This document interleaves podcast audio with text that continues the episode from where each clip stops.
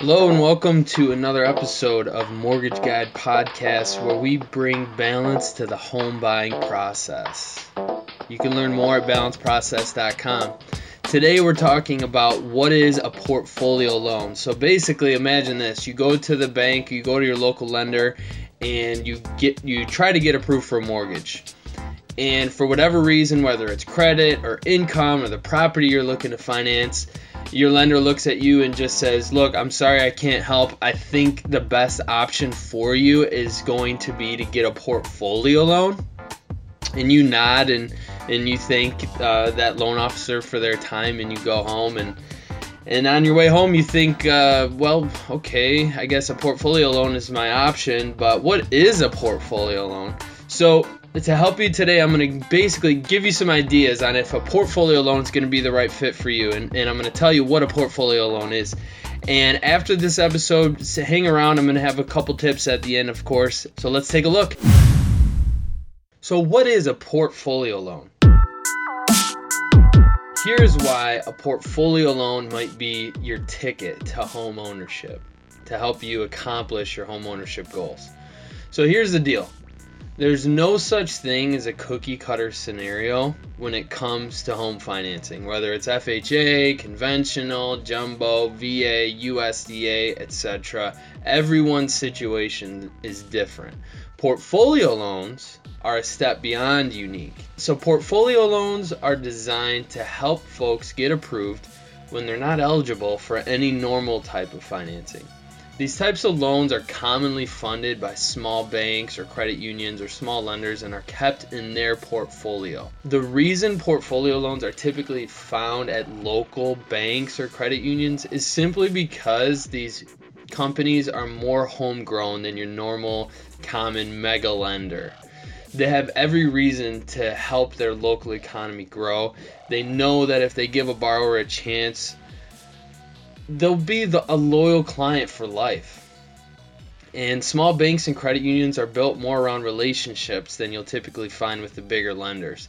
They're willing to take the calculated risks because they look at the whole picture of the borrower's situation. Getting a portfolio loan is more of a common sense type of approach to mortgage lending. Unlike your conventional or FHA mortgage, that's pretty much a, a check in the box, black and white type of approval process. With portfolio loan, the story matters. So, when is a portfolio loan necessary? We'll go through some examples. First of all, talking about recent credit issues. Many times a portfolio loan is called for when a borrower has damaged credit. Maybe their credit was ruined because of a nasty divorce. Maybe their credit was ruined due to an injury. This would have an impact on their ability to earn for 12 months, sometimes longer. And sometimes this forces a foreclosure or possibly a bankruptcy. Really, any situation where the borrower was in a rough patch but now is back on their feet. You see, with any normal type of mortgage, there's a waiting period you have to meet before being able to buy a house. Usually it's like three years on a if you had a foreclosure or a short sale or maybe if it was a bankruptcy it's a, at least a couple years. But should it really be that way? If the situation was truly temporary and the borrower is back on their feet? Of course the answer is no. The result is a need for a portfolio loan. So what are some examples of some recent credit issues where a portfolio loan might be the solution well, you have a bankruptcy, a foreclosure, short sale. Uh, maybe you just have ruined credit because you're of your ex with a nasty divorce. Uh, you could have maybe piled up medical bills or miscellaneous collections, maybe a tax lien or a, judgment.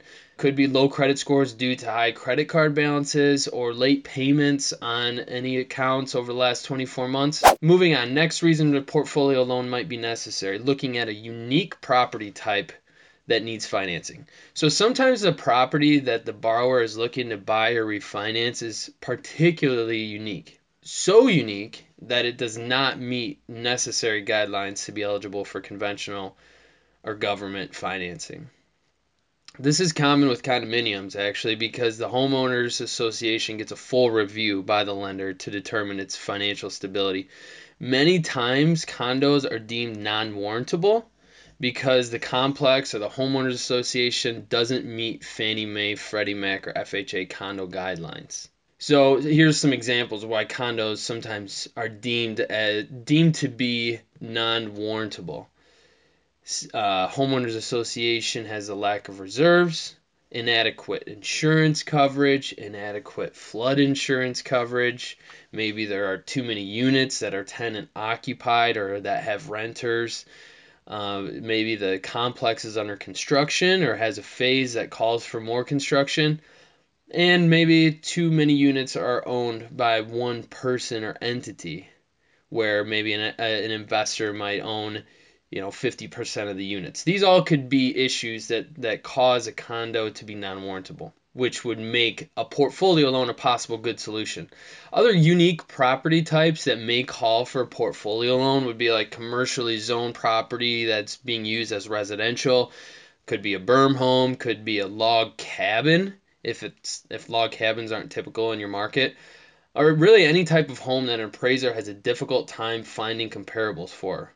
Basically, comparable to recent sales of similar homes in that market. Another example of when a portfolio loan might be necessary would be when you're talking about foreign national. For foreign nationals, a portfolio loan might be a good fit. So when folks move to the US and want to buy a house right away, they're commonly faced with two major problems. They don't have enough established credit or any credit established in the United States, and they do not have established income in the United States. This is a perfect opportunity to pursue a portfolio loan.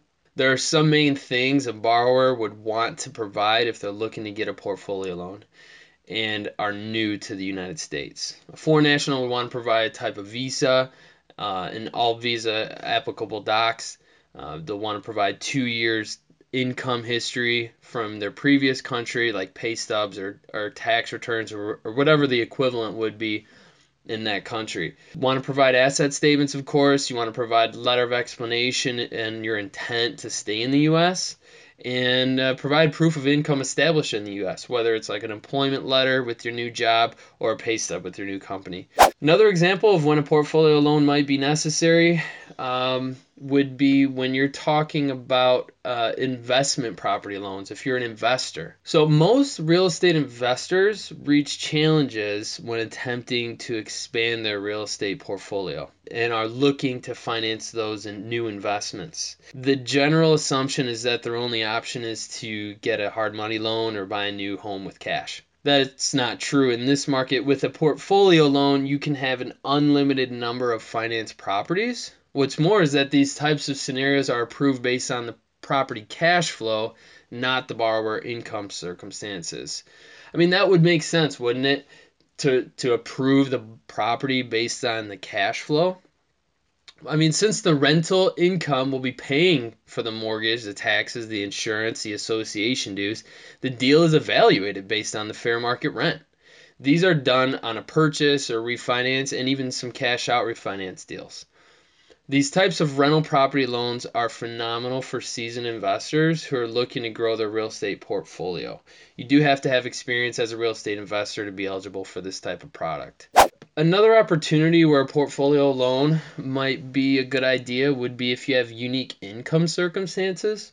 We often see borrowers that are financially stable and have a great credit solid assets, but don't qualify for a mortgage due to a simple technicality regarding their income situation. This is another great opportunity to explore the possibility of getting a portfolio loan. Keep in mind, portfolio loans are not necessarily stated income loans where the borrower tells the lender how much they make and all is well, like the old days before the housing meltdown.